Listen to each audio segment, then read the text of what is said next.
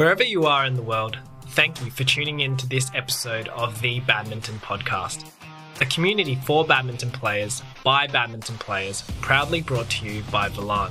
We talk all things badminton and aim to inspire you to be better in your game and in life by celebrating the people and stories of our global badminton community, whether they be past or present professional players, social players, officials, or fans. We're your hosts, Jeff and Henry, and we love badminton. From the bottom of our hearts, we'd just like to say thank you to everyone who has listened to, shared, and been part of the podcast. It wouldn't be possible without you all.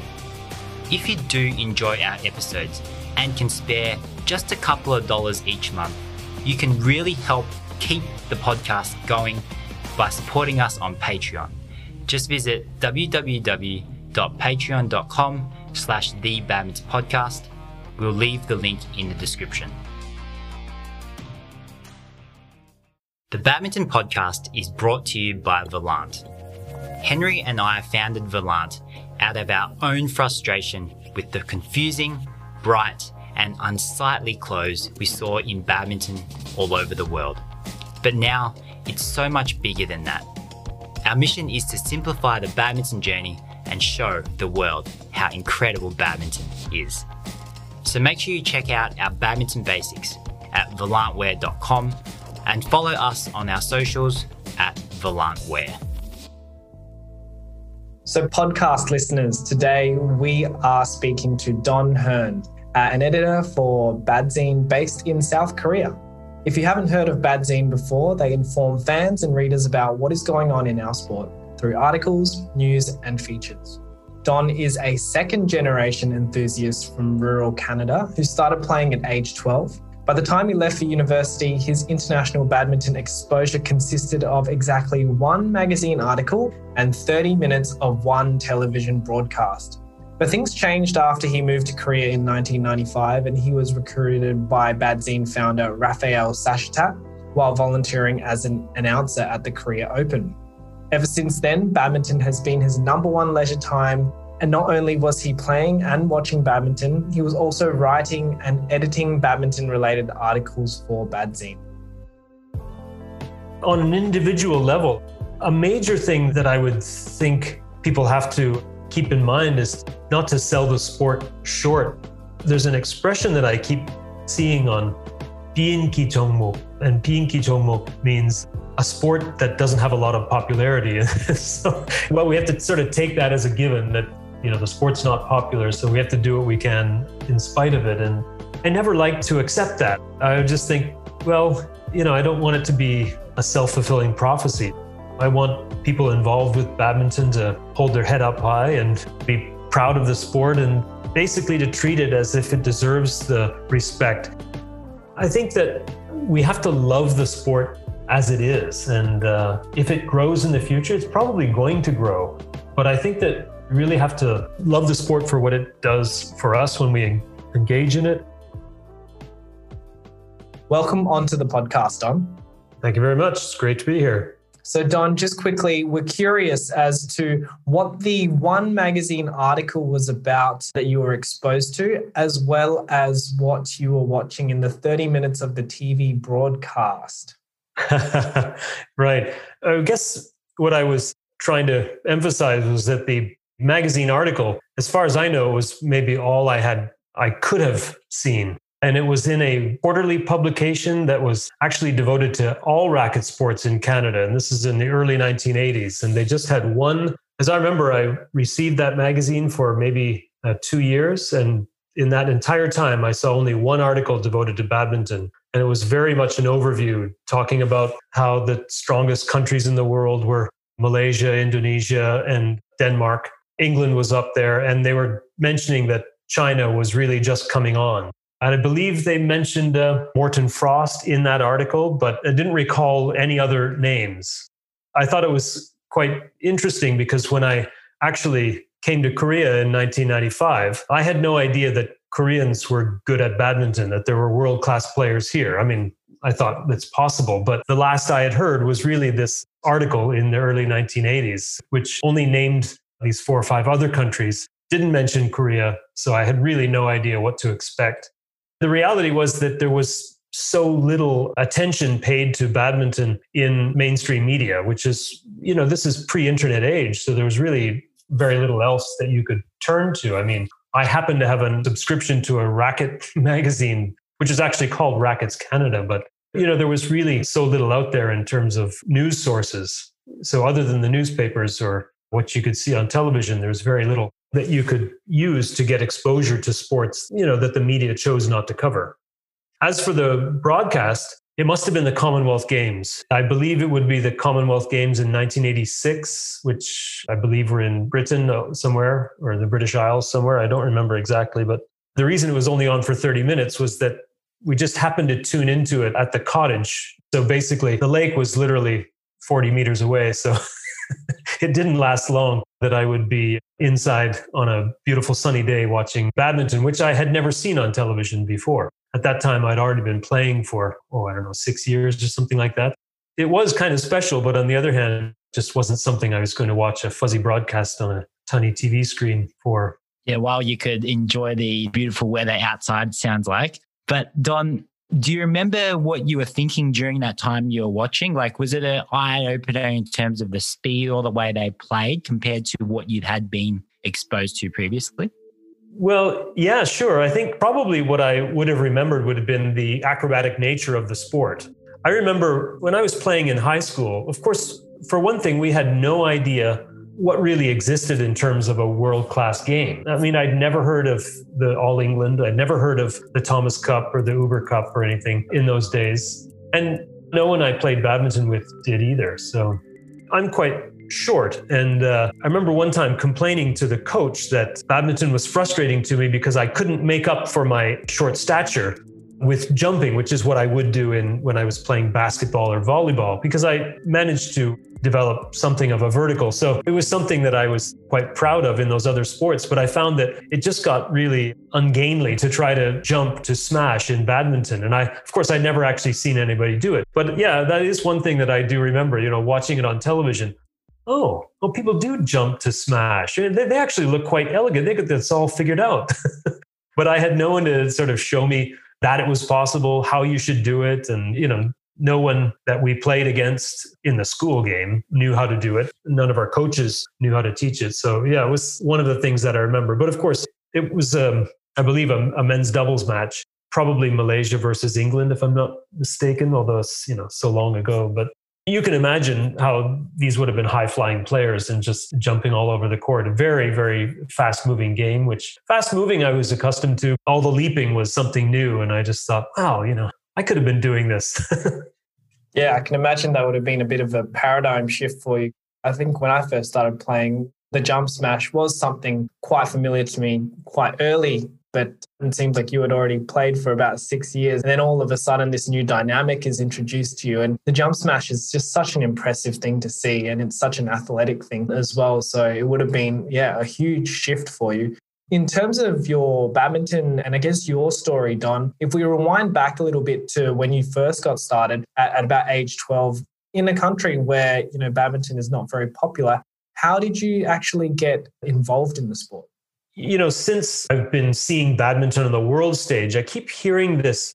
You've heard this tired old reference to the backyard sport and this sort of thing, right? To be honest, the badminton we played in my small town was pretty low level. It was pretty bush league. But the thing is that at the same time, it was never anything but a sport. You know, when I was a child, my father played in a local club.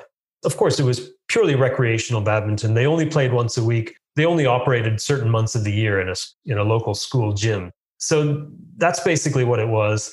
For them, it was it was always a sport. It was a sport that they didn't play anything like we would imagine world class players would play. But the point was that it was a sport. It didn't have a reputation as something that was easy to play. It didn't have a reputation as being played by people who were less athletic or anything like that. In a way, it was sort of a prestige sport, especially in the local high school that I attended, which is ironic when you think of it, because the fact is that there's such a disconnect between the sport in general as it's played in the school system in Canada and how they play it in the clubs, which is the only real avenue to the elite game in Canada, as far as I understand it. So in my case, norm was for children to sort of wait until they get into high school and then you played in both gym class and there was a badminton team at the school. In my case, they started a little bit early. They started a program for younger kids, so age 12 and up. I was 12, so I got a chance to start it. My father had been in a club, and actually my mother too, although she didn't play when I remember it but they did play together earlier in their marriage. But my father knew about this program starting up, and he was the one that encouraged me to do it. Of course, my brother and I wanted to be like dad and wanted to be like my oldest brother, who also played when he was in high school. So I don't remember any hesitation. It was something fairly immediate. We really wanted to take up that sport and learn the sport that my father loved to play so much. And so that's really how it happened. In our school system, as I say, there was no hesitancy on the part of anyone. So people like me, we were on the basketball team, we were on the, well, we called it football team. And people who were on those teams or hockey players, they would be just as likely to to join the badminton team if they felt they had the skill and the interest. So there was nothing about the sport in that context that was ever viewed as something inferior in any way, interestingly. Even though when I think of the level we played at, it's, it's, it feels nothing but inferior now to you know the way I see it played normally now that I live in Korea. That's fantastic that there was this inclusivity to the sport, right? You could play basketball, you could play hockey, and then you could also play badminton. And that's really refreshing to hear that as an athlete or as a, a school athlete, you can really get involved in all the different sports, and badminton is one of the options you can choose from. That's a great thing for the sport just from a young age for a lot of school kids especially when you were growing up. I'm not sure what the situation is now, but I, I do believe that it is part of the school system in Canada. Are you aware of that? I believe it's always been part of the school system. But as I say, there's a real disconnect between that and what actually leads to elite badminton. As far as I know, there's still no connection. Interestingly, I first heard about that again on a television program of all places. We used to have a game show in Canada where they would have these journalists who would try to guess it was called Front Page Challenge, and they would have a, a mystery guest whose whose face was hidden, and they would be answering questions because these journalists would be trying to guess what newspaper headline they were representing or that they were affiliated with. One time, I just happened to be watching it, and they had two badminton champions, and I wish that I could uh, remember who they were and what they had won, what the headline was. But again, this is so far back in history, I haven't been able to track it down yet. What I do remember about that conversation when they finally interviewed these two players was that statement that they said that there's no route to elite badminton through the school system. And so, you know, I had invested by that time, you know, so much, well, what, what felt to me like so much time and effort. And I really enjoyed the sport so much. And here I was, this bombshell saying, well, you're never going anywhere in the sport through the school system. Now, I mean, when I look back, I don't believe I really had any talent, any potential. So and I had so many other competing uh, interests athletically and otherwise. So, but still, it was interesting to hear it at that time. That was one of the first questions that I asked the first time I, I met a national team player from Canada, which was many years later in 2003, I believe. That was something I asked, and I got confirmation. Yep, nothing from the school system. there, everyone is, you know, grows up into the sport and the system through the club system. Yeah, so I can imagine you would have been shell shocked when you heard of that. I don't know if this was the result of you listening and finding out that there is no pathway that you decided, hey, I'm just going to go to Korea. That's probably not the reason why, but I guess my question to you now, Don, is how come you moved to Korea? What was the reason behind that move and, and when did you make that? Oh, well, it wasn't badminton related. So, as I said, in, uh, in 95, when I arrived here, I really had no idea that badminton was played at such a high level. I didn't know that until Atlanta Olympics were on the television. I found myself in a restaurant sitting there watching uh, an all Korean uh, gold medal mixed doubles finals. That was when I realized, oh, wow, Korea's players are some of the best of the world too. So, but yeah, what did bring me here? Well, I mean, I came uh, with a job already lined up. I was going to get into teaching. I'd been working in, in Toronto for uh, several years after graduating from university there was a real shift happening there, economically speaking. And so I ended up working for uh, one of the most famous IT companies at that time, but their name was nowhere on my paycheck. So I was basically working for a, uh, a temporary employment company, employment agency. It was a really uh, awful work situation. I'd be on a six month contract, and at the end of six months, my security badge wouldn't work. And the security team would call up to ask my boss if I still had a job. so it was that sort of corporate environment. So I really wasn't sad to leave it. That was my last job in Canada. The shift to teaching when I came over here was was very different. I mean, it was different in so many ways, but one of the major ways that I remember was that just the respect I got as a teacher and the interaction that I had with my clients. I say clients because they were students here, but in the previous uh, job, it was basically with clients, and the relationship in that case was never it was never very positive vibe. So it was a really refreshing change when I came here. A big, big challenge coming to Korea in a pre internet age. And I say that because no one in Korea was using the internet at that time. And actually, I had never used the internet before I came here. So it was it was really a different world when I first came. Actually, if you're interested, athletically speaking, what I was really looking forward to when I came here was speed skating because I had got into speed skating before I left Toronto for the last few years. And so I'd been doing triathlons and then I got into speed skating. And of course, at that time, Korea was famous in Canada for the quality of their short track speed skaters. So that was, you know, they were just at that time passing uh, Canada as the number one team worldwide. And so that was something that did get a lot of press coverage and, uh, and television coverage. So I was looking forward to engaging in that sport in a way that I couldn't even in uh, Canada because in Toronto, the scene is not as good as elsewhere in the country. When I did arrive here, I found that in the pre internet age, there was some similarity in the two things in that there's really an elite system in terms of sports in Korea generally. I mean, the recreational environment has really been developing over the last 25 years that I've been here. But the thing is that when I first came, you know, when I asked people, where can I speed skate? Where can I play badminton? I just got blank expressions from anyone I talked to. Nobody was sort of dialed in online, you know, nobody was linked up with any sort of network in that way no one really had any idea of who to ask. The question about badminton, oh, just go out in the parking lot and play badminton. So, in a way, that was my first real encounter with this mindset of that badminton is a sport that you play outside and you try to hit the shuttle to your partner, not uh, away from your opponent, as the sport is, as I knew it. You know, this sight of people playing outside in the wind, it never made any sense to me. I think I, I tried that once as a child before I started playing in a gym, and I just thought this doesn't make any sense. the, the shuttlecock is just too light. So I remember I played for few minutes and then gave up and waited for the opportunity to play in a gym.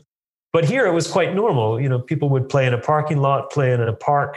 But for the vast majority of the population, they knew that there were famous players in Korea, but they didn't know where there were serious recreational players if you ask anybody about badminton, it's just, oh, just, just grab a racket and go outside and play. So, this notion that you would have to have a gym, you'd have to have other serious players to play was something that no one I happened to meet or ask that question of really had any answer for. And this, it was similar, as I say, with speed skating, although in that case, there actually were no rinks, which was also a bit of a shock. But in the case of badminton, I guess the other thing was that, you know, sort of silly me, that my only experience was playing in a school gym, and most of the schools didn't have gyms when I came here. All the kids would play basketball outside the high schools and elementary schools on dirt courts outside. It was very strange to me. But it took a few years before I finally uh, figured out how to track down a, a badminton club and start playing the serious recreational game that I ended up with uh, eventually. Okay, Don. So 1995, you've moved to Korea for teaching, interested in speed skating and badminton. And then fast forward to when you were at the Korea Open, you were an announcer. Were you the announcer because you could speak both Korean and English and you could announce both? Is that a good reason why you were an announcer? Or was that something that you've been doing in the past as well? I watched my first Korea Open in 2002. And so I had been basically trying to see as much of the tournament as I could with each uh, ongoing year.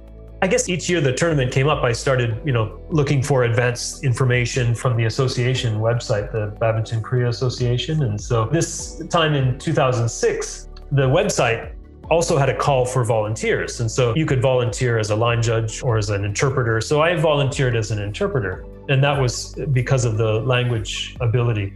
I don't know whether they just thought that you know, having me doing interpretation only would be a little iffy or if it would be a waste. And so they just chose me to be the announcer. So it wasn't my choice. It wasn't something that I had practiced on. I volunteered as an interpreter and I ended up as the announcer. So I thought, oh, that's fine. I mean, I was also interpreting because we had to liaise between the foreign referees and the local event organizing staff in some cases as well. So, to put you on the spot just for a moment here, because I mean, I'd love to hear you speak Korean. It'd be an interesting thing for the podcast. Would you be able to say your name and that you are on the badminton podcast in Korean for us? That I'm on the badminton podcast. Yeah. 저는 donhurn이라고 합니다. 저는 오늘 badminton podcast에 손님으로 들어왔습니다. I'm not sure what the, the wording would be in that particular context, but that would be that's perfect enough for me. I mean, I mean, me personally, and I think Jeff as well has watched a couple of Korean dramas in the past, and that sounded pretty Korean to me. anyway, moving on, Don. Thank you for that. Really appreciate it. And hopefully, if there are any Korean listeners out there, let us know how Don did. Give him a rating or something like that. Give us some feedback as well.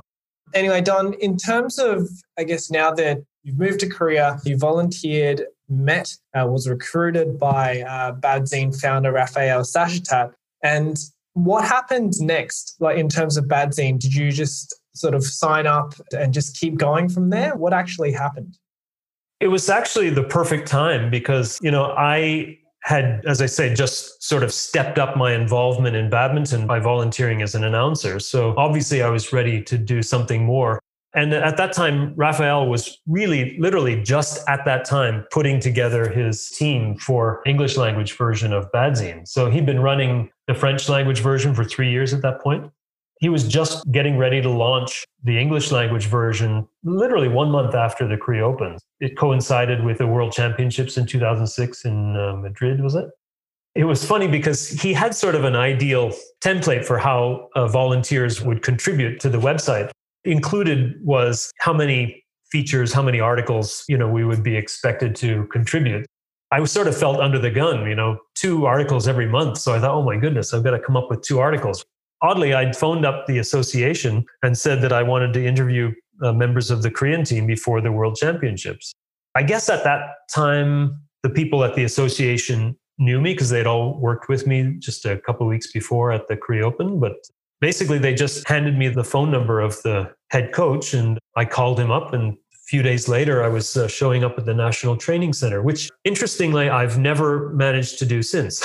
so somehow there was there was some formal application process that I was able to circumvent exactly one time only. So that time they were very welcoming and I came in and I had a good conversation with the head coach Kim Jung Soo at the time and uh, he asked me who I wanted to interview and I ended up interviewing first players I ever interviewed were Yongdae and Jung Jae Sung. Yeah, that was really a special time. And they were really, really coming on strong right at that time because they had just won, I think, their first two tournaments and uh, in Germany and Thailand that year. Before the World Championship started, they got up as high as world number two. And it was several years before they reached number one, but it was really an exciting time for their partnership. And Yongdae was already gaining a whole lot of attention, even with just a few international titles. It was really exciting to do that. And then a couple of weeks later, I, I interviewed Ha Tae-kwon for sort of a historical perspective because he had been in the final the last time that the World Championships were in Spain. So, yeah, this is what I mean. I basically got right into this routine of, well, I've got to contribute two articles every month. Yeah. And then actually, just uh, about two months after that, the World Junior Championships were in Korea. So I got my first chance to cover an international tournament on site as a journalist. Actually, they were a little bit disappointed that I wasn't going to do the announcing job for that event, but I did get to cover it as a journalist. I mean, it was during my school term, so I really had time on weekends anyway, so announcing would have been difficult. of course, that was really exciting because all these stars of the future were there. Saina Nehwal was uh, in the final, and Wang Yihan was the winner of the women's single or the girls mm-hmm. singles, mm-hmm. and uh, Tommy Sugiarto was runners up in the men's single. Right? Yeah, sure. Funny yeah. story, Don. Yeah. I was there in Incheon. okay. Yeah. so it's a small world. It's a very small world, isn't it? Right. Right. Not every World Junior Championship actually produces the champions of the future, but that one certainly did. That was a very uh, successful, uh, you know, class of '88, or well, they were born in '88, but the class of 6 mm-hmm. Definitely. So, if you're looking back at all the articles you have written for Badzine, and I guess the, interviews with Yong Yongdae and Jung Jae Sung would have been amazing as well, and Ha Tae Kwon. What would you say your favorite article is, or what you would consider the best work that you've done? My favorite article. Oh my goodness, there are so many to choose from there. It's really hard to say. I guess I could tell you one that was, I don't think it was really my best work as an article, but I really felt special to have it. There's so many candidates. One that I remember in particular, not for the article itself, but just for the opportunity, because in 2013, I don't know if you remember, but there was a big thing when Ratchanok Intanon won the world championship. Quickly became sort of the talk of the town that she was the youngest ever world champion. At the time, I was like, wait a minute, that's not exactly true. That she's only the, the youngest in singles. So So a few months after that, I mean, I really felt like I was splitting hairs and I had a lot of people accuse me of doing the same. But still, I just got kind of intrigued by that. And it turned out that when she was born, that was the year that the actual youngest ever world champion was winning her world champion, the same, the exact same year in, in 1995. So just a few months after the world championships, which I happened to be on site for, which was also very special. I ended up having a chance to interview Jang Hye-ock, who was the women's single, uh, sorry, women's doubles champion in 1995 uh, with Gil Young As. By a couple of months, she was the youngest ever world champion. I just really enjoyed having that kind of opportunity because, again, as I say, it's not, I don't believe that was my best writing. As I say, it was sort of an, an opportunity that sort of combined the opportunity to interview you know, a former world champion and a former top player, which is always exciting, uh, no matter who it is. At the same time, it allowed me to delve into one of these sort of obscure statistical explorations, which I have found myself getting into so much over the years uh, at and It's sort of one of my things, you know, rather than being a, a great writer or a great interviewer, I, I tend to sort of uncover these little known fact kind of things that pride myself on, I suppose. But another one, I guess, that was very memorable for very different reasons was in 2011. I just took a, a suggestion from a colleague of mine that I interview an American player named Karyn Velez. And that interview went really well. It was a lot of fun to interview. At that time, it was the middle of the qualifying period for the London Olympics. So she was trying to qualify and try to take the US spot or a Pan Am spot or something like this. And so she was sort of competing with the other Pan Am players, with the other American players in particular.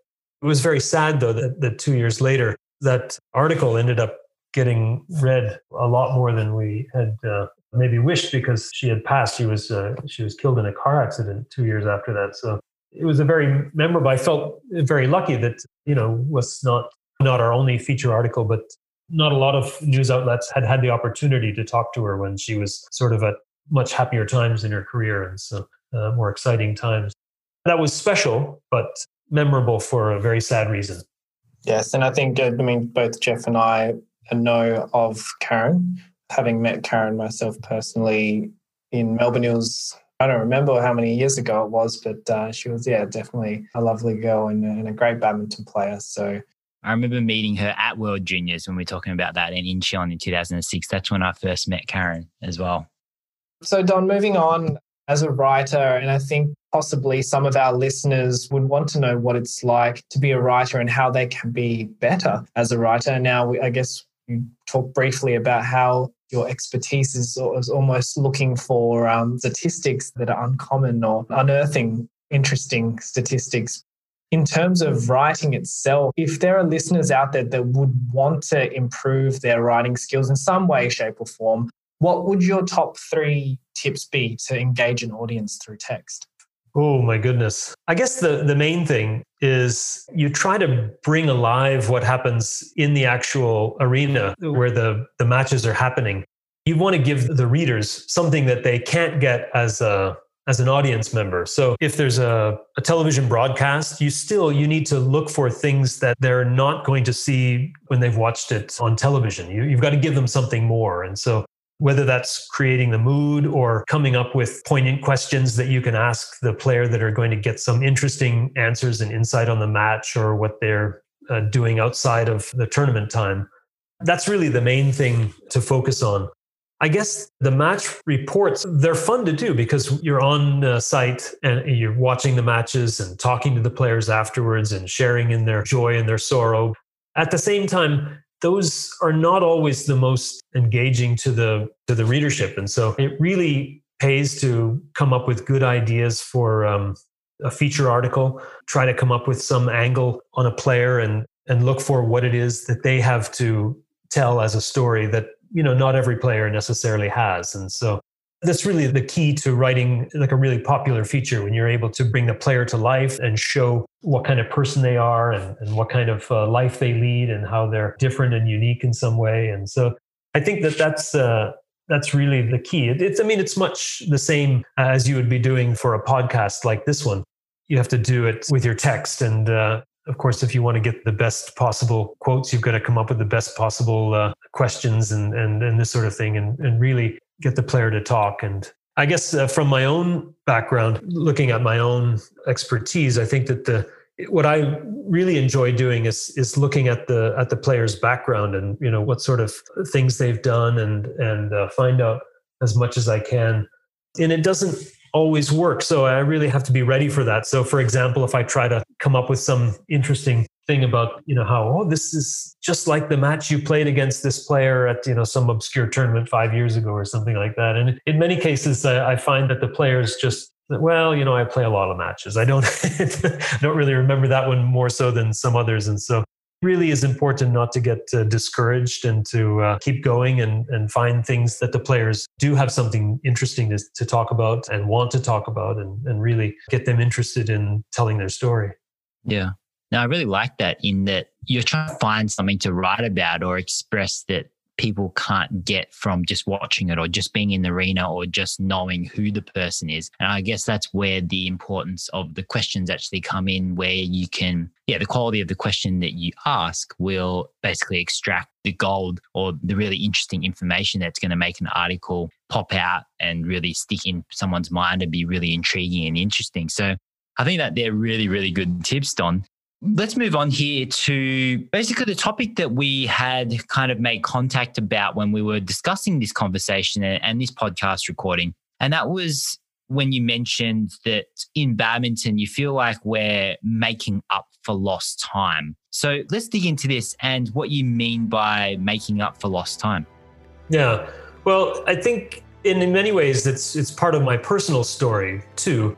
In a way, I find that what I'm trying to do with the work I've done in Badzine, for example, is in a way it's sort of addressing the issue that I spend all this time, you know, interested in the sport and engaged in the sport as a player without having any access to the international game. I had only had this very limited exposure to world badminton. Okay, that was in the 80s, but even after the internet came in, it's still for many years it felt like it was really lagging in terms of badminton, in terms of Korea and badminton, in terms of Korea and the internet. And so, in, in many ways, you know, there were different lags, different places, depending on what angle you're looking at it from. But in the case of, you know, what we tried to do with Badzine, it's really just the fact that a lot of the players' stories that we've been trying to tell they're getting told a lot more because of the spread of you know YouTube and the podcasts and various you know news sites. And of course the BWF is doing a fantastic job now of really getting a lot more player interviews. And of course they've got that Badminton Unlimited the video series that they do. There's a whole lot more access now to the players stories. When we started Badzine it was really difficult to get those stories. And so you would get players who would be interviewed by let's say mainstream journalists when they showed up for a tournament you didn't get a lot of background interviews so that was a problem with badminton in general. And to some degree, though, it was really a problem with badminton writing or badminton journalism in English. And so, in the case of Badzine, we were able to get some of those stories out in English that hitherto had only been told in, in other languages, in most cases, the languages of the players themselves. And so, to give you an idea, when we started Badzine, there were already two full time, you know, monthly badminton magazines, physical badminton magazines, which still exist now. Or there was one which uh, sort of branched out into two, and then there was and then one more was online. And so there actually was quite a um, a plethora of stories of personal stories of players not just on the national team but you know players pre-national team and post-national team and coaches and there were all sorts of stories like that you know i could read them but it was another step again to get that type of story known to international readers and so that was one of the things that we really tried to do with badzine as I say, it's being done a lot more nowadays by various sources. But in 2006, it wasn't really getting done. You know, before I got into helping to contribute personally, I had a lot of uh, curiosity about the players, and there had been you know certain online sites which uh, lasted for a few years and then sort of went by the wayside, and it was difficult. At that time, Raphael was doing most of the writing for the BWF, you know, his articles uh, were appearing regularly. They're mostly match, you know, tournament based. And it was harder to get uh, feature articles and find out about the players personally and sort of their individual struggles. So that was really what we were trying to accomplish with Badzine, try to make up for this gap in, in information that, you know, obviously there were people who wanted to know what the players were like. They wanted to know what the players were saying. And in some cases, actually, when we first got started, they wanted to know what the scores were because, the, you know, at that time, uh, tournament software was only used for some tournaments, not all. So it was really only after the Super Series era started that you know you could count on tournament software always having the results to you, usually live, and even that took some time to get into being wholly uh, available for without fail for each tournament. You know, we tried to get the stories out there. We tried to sort of assemble, you know, links so that people could easily find the websites for the tournaments and the results for the tournaments and this sort of thing. And we tried to use the global nature of the internet to get people on site whenever we could. Try to develop a network of people. I mean, the ideal was always that you'd have if you've got the internet, if you theoretically, if you had a, a writer in, in every city, then you could cover all the tournaments in one webzine. That's always remained a rather elusive ideal, but nonetheless, it was something we, we could strive for. In terms of the meaning of making up for lost time, personally, I've already alluded to that fairly heavily that I spent all those years playing it, really enjoying the sport as a player. At the same time, any interest I had in international sport was always going to the other other sports, you know. You know, I knew more about who the top downhill skiers were in the world, and you know, knew lots of those names and had no idea who the top badminton players were in the world. And so, in that way, there was this real gap. And I largely attribute that to being in rural Canada, not having actually reliable television signals, even, and uh, of course, not having access to it in the in the newspaper articles. I mean, just to give you one example, when I uh, went to my university in in the late '80s, there was those publication, somebody had sort of tacked to the wall those statistics, which I'm sure you've seen. Uh, they're quite famous now, where they compare the Wimbledon final to the World Championship final and the men's singles finals. And they compared the amount of time that the, the shuttle or the tennis ball was in play in these two finals and made a one to one comparison. And they, they came up with this notion of match intensity. So you're talking about total duration of the match. But then that's the denominator, and your numerator is the actual number of minutes that the shuttle or the ball is in play. They did all, and they compared how many kilometers the players combined ran in each of those two finals. Those statistics are ancient now. Those were made in 1985 based on the Wimbledon final in 1985 and the World Championship final in 1985. But what jumped off the page for me was that, hey, the World Championships were in Canada. so, so here I was, you know, in Canada. There's no way I could have possibly have gotten to Calgary. I mean, it's a four or five hour flight across the country from where I lived. But still, just the notion that my country had hosted the World Championships and I had absolutely no idea about it, you know, have no idea whether it was on uh, television, didn't see anything in a newspaper about it. But, you know, it was something that for a badminton enthusiast like myself, I can't say a fan because I, I had nothing to be a fan of. I'd never seen an elite match in my life. But, you know, just the notion that my country hosted the world championships and I had absolutely no idea, no way of ever finding out about it. It sort of left me with this feeling. And then I felt a similar feeling for some reason in 2002. I first got the inkling that I should try to watch the Korea Open. The thing is that I had already lived in Asia for seven years at that time, or well, just over six years. And I had been in so many different places. And yet the thought itself had never occurred to me of trying to find an international badminton tournament, you know, that I could watch for the first time in my life. Just the notion, even though I knew the world championships had been in Canada. Canada means you're on the other side of a continent a lot of the time, which was the case at that time. The fact is that just because it's in your country, that doesn't mean that you can actually go and watch the tournament. But in Korea, it does. you know, if you've got a tournament anywhere in the country, you can jump on a train and get there within a few hours. And so, uh, again, I felt that I'd sort of been missing something when I thought about it in 2002 and realized, wow, you know, I could have been watching the pre open all this time. I could have been watching domestic tournaments with top level badminton being played all this time. All I had to do was was know about them. That reality that there was this lack of information being collected and made available, that that was something that I felt was really a shame in a way that, that we, you know, people like me, not just me, but of course other people even later in after the internet became more widespread there was still an information gap there that needed to be filled. And so you know when i had a chance when i joined the badzine team i really wanted to make at least those parts. I mean notification of tournaments was not our thing but still the players stories and being able to find out what the players said after the matches was a big thing that at the time we started badzine was not always easy to get online even. We really struggled to provide that for our readers uh, to the degree possible once we started up the international version of Badzine. Yeah, and I think Don, that it's great that Badzine and you, you particularly, has sort of made it your life's mission to make up for the lost time and that that information gap that you're referring to.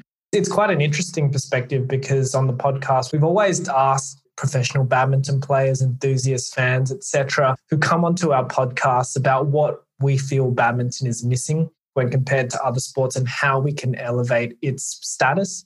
Even though earlier you were alluding to Canada, where badminton didn't have that backyard badminton connotation or uh, imagery conjured when most people think of it when you were growing up. You brought some very interesting perspectives into this podcast already. The information gap one is, is certainly something that I haven't I probably haven't put a lot of thought into, but now that you're talking about it, it's quite incredible to think about that what if all throughout these years we were able to close that information gap? Would badminton be a lot further forward than it is now? And I guess hence making up for that lost time that you're talking about. But Don, it's been great chatting to you. And I think the podcast listeners would have gotten a lot out of this podcast. And I'm mindful that we are running out of time. So before we wrap up, I guess we want to ask you or pose this last question to you. Hopefully, it'll be something that you could sum up with some of the information that you've provided today, um, especially around the closing of the information gap. But how do you think any badminton player, coach, fan, official, or volunteer can make a difference to make badminton, I guess, more popular, more celebrated, and more well loved around the world? On an individual level, a major thing that I would think people have to keep in mind is not to sell the sport short. There's an expression that I keep seeing on in Korea when I follow the sport in the media and actually even when I talk to people who are involved with it, you know, coaches and players and so forth. And they use this expression, 비인기 종목. And 비인기 종목 means a sport that doesn't have a lot of popularity. so, well, we have to sort of take that as a given that you know, the sport's not popular, so we have to do what we can in spite of it. And I never like to accept that. I just think, well, you know, I don't want it to be, as you can imagine, I don't want that to be a, a self fulfilling prophecy. So to, you know, I want people involved with badminton to hold their head up high and be proud of the sport and basically to treat it as if it deserves the respect you know, a lot of people will say that obviously the the prize money situation, the sponsorship money, et cetera, that that has to come first, and so many things are going to be uh, impossible and, until that comes. But at the same time, I think that we have to love the sport as it is, and uh, if it grows in the future, it's probably going to grow. But I think that you know we really have to love the sport for what it does for us when we engage in it and how the world, you know, the international game is played now. And so rather than constantly lament the fact that, oh, these top players aren't getting as much as the top tennis players, you can win in the win the tournament and still not make as much as a first round loser in Wimbledon. Or these these sorts of comparisons are not really so relevant, I don't think. We should embrace the advantages that we do have because of how badminton has developed along the path that it has. And so one of the things that I've always loved about the sport was that you've probably experienced this yourself where there's no real barrier between the, the, the star players and the fans and the volunteers i mean it's really something where you you get a whole lot more contact a whole lot more access than you would in a in these other sports where you've got you know world class uh, football or tennis or these sorts of things i think that's something that we have to really cherish about the sport being where it is. I mean, we can, of course, still work to try to make sure that the players get, you know, better sponsorship money and better prize money and this sort of thing. But at the same time, we really have to love the fact that it's so easy to get an autograph or to be able to walk past the, the absolute best player on the planet on the street on their way into the tournament uh, hall and this sort of thing. And we really have to enjoy that that part of it and even the broadcasts that we have access to i think it's it's really great that we have it's one thing to say that you've got some really uh, slick jazzed up coverage when it comes to tennis or other sports when it comes to you know watching a, a grand slam event on television it's a real television spectacle and it's a real you know spectator draw and this sort of thing and you know we can complain that badminton deserves that too and think what can we do to make that possible. But at the same time, you know, I really like the fact that we can watch all the matches, you know, and pick and choose. And I think it's really great that the BWF and their media partners have made so much coverage available to us that, you know, if it turns into a commercial broadcast, we're not going to have that opportunity anymore. It turns into tennis. You have to watch what the networks want you to watch, and you don't have the same choice that we have now.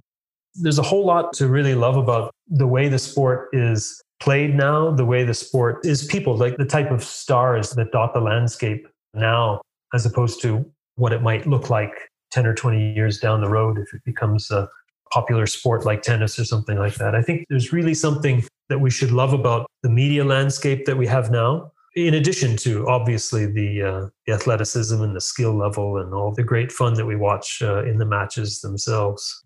Yeah, I think that's a really important perspective to take on and, and not getting into that kind of victimhood blame where we're saying, hey, badminton doesn't get this and get that. But then the proximity to players and access to, say, the BWF YouTube channel where you can see a lot of badminton. That is definitely something that's very, very valuable to the whole badminton community worldwide. So, Don, we are just wrapping up this episode of the podcast here. So, if there are any of the listeners out there who would like to read some of your Badzine articles, potentially the ones where you spoke to Lee Yong Dae and Jung Jae Sung or other articles that you've written, what's the easiest way that they can access these articles to read? Well, you can uh, visit our website at www.badzine.net. I guess we have all of our articles going back to uh, 2010. So all the archives are still there. And so uh, unfortunately, we're missing some of our older articles. That's still technical work in progress, but uh, they're still they're a good 10 years of, uh, of solid work that I've put a lot of my life into. And I, I really hope that people will, will visit and enjoy reading what we have up there. We haven't had much, obviously, this year, and that's something that we uh, we hope is everybody, of course, is hoping that uh, 2021 is going to be so different for badminton and for everything in general. I hope that what we've produced so far on, on Badzine is of interest to some of your listeners too. It definitely is. It is for me anyway. I'm sure it is for, for a lot of our listeners out there. And we thank you, Don, for providing us with such high quality content over the years. 2021 is going to be a very different year. And um, I'm sure Badzine will have a great involvement with that as well. So, Don, once again, thanks again for coming onto the podcast from Jeff and I. So, from Henry and I at the Badminton Podcast, thanks for tuning in to this episode. If you've enjoyed it or found it useful, be sure to share it with your family, friends, teammates, and someone outside your badminton circle too, because with your help, we can show the world how incredible badminton is. To keep up to date with new episodes and who we're interviewing next, make sure you connect with us on Instagram, Facebook, and LinkedIn at the Badminton Podcast and on Twitter at the Badminton Pod. Feel free to contact us and ask any questions, give us feedback, or request topics for future episodes. We love hearing from you. And remember to check out and shop for your simple and minimalist badminton gear at volantwear.com. Catch you on the next episode. Bye. Bye.